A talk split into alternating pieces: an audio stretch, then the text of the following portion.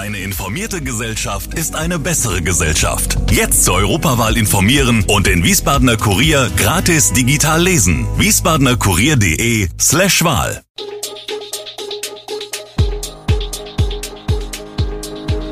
Gude, unser morgendliches News Update. Das Wichtigste aus Wiesbaden für Sie im Überblick. Guten Morgen aus Wiesbaden an diesem 12. November. Lange Wartelisten bei Wiesbadener Schwimmkursen. Astronaut Maurer ist an ISS angekommen und das RKI rät von größeren Veranstaltungen ab. Das und mehr hören Sie heute im Podcast. Die Schwimmfähigkeit der Kinder sei sehr durchwachsen, sagt Beate Rickert von der Schwimmschule des SV Delfin Wiesbaden. Immer mehr Kinder gehen erst mit 10 oder 11 in die Kurse und brauchen noch zwei Folgekurse für Siebpferdchen. Weiterhin sei die Nachfrage nach Kursen sehr viel höher, als das Angebot abdecken kann. Der Verein bietet jährlich drei Kurszyklen an, der nächste beginnt im Januar. Da gibt es einiges aufzuholen.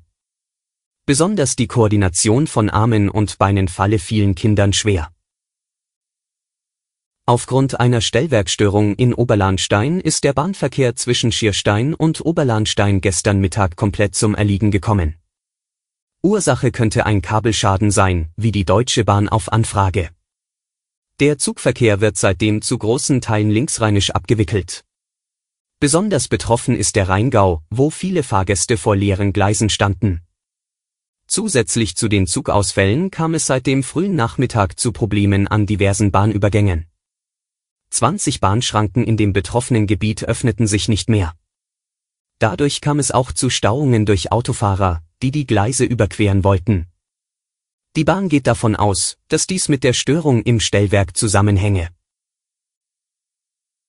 Wieder ein Richtfest, wieder die GWW. Und wieder ein heiteres Ereignis in Kastellhausing. Das erste Projekt der städtischen Wohnungsgesellschaft, GWW, an der Südwestecke des Kasernenhofs ist halbwegs fertig. Der Rohbau steht, die Fenster sind drin. In einem Jahr wird Einzugstermin sein. So lange braucht es noch, um dem neuen Tetris-Haus sowie einem auf neu getrimmten Altbau innen den letzten Schliff zu geben. Beide zusammen bieten Platz für 58 Wohnungen. In den Apfelgärten im Baugebiet Bürstadt Nord errichtet die Unternehmensgruppe Krieger und Schramm zwei Mehrfamilienhäuser mit insgesamt 21 Eigentumswohnungen.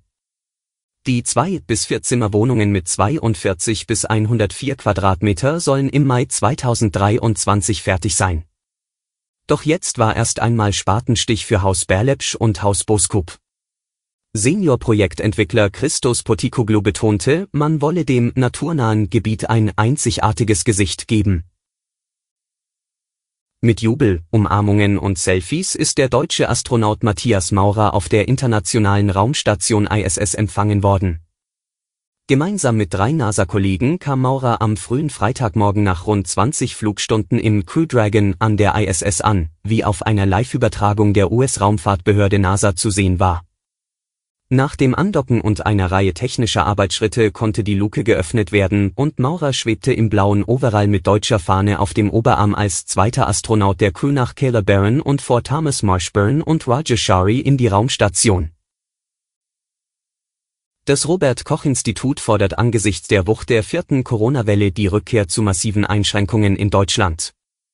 Man rate dringend dazu, größere Veranstaltungen möglichst abzusagen oder zu meiden, aber auch alle anderen nicht notwendigen Kontakte zu reduzieren, heißt es im neuen Wochenbericht der Behörde. Die Kommunen verlangten eine einheitliche Strategie. Am nächsten Donnerstag wollen die geschäftsführende Kanzlerin Angela Merkel und die Ministerpräsidenten über den weiteren Kurs beraten. Die bundesweite 7-Tage-Inzidenz erreichte auch am Freitag und damit den fünften Tag in Folge einen Höchstwert.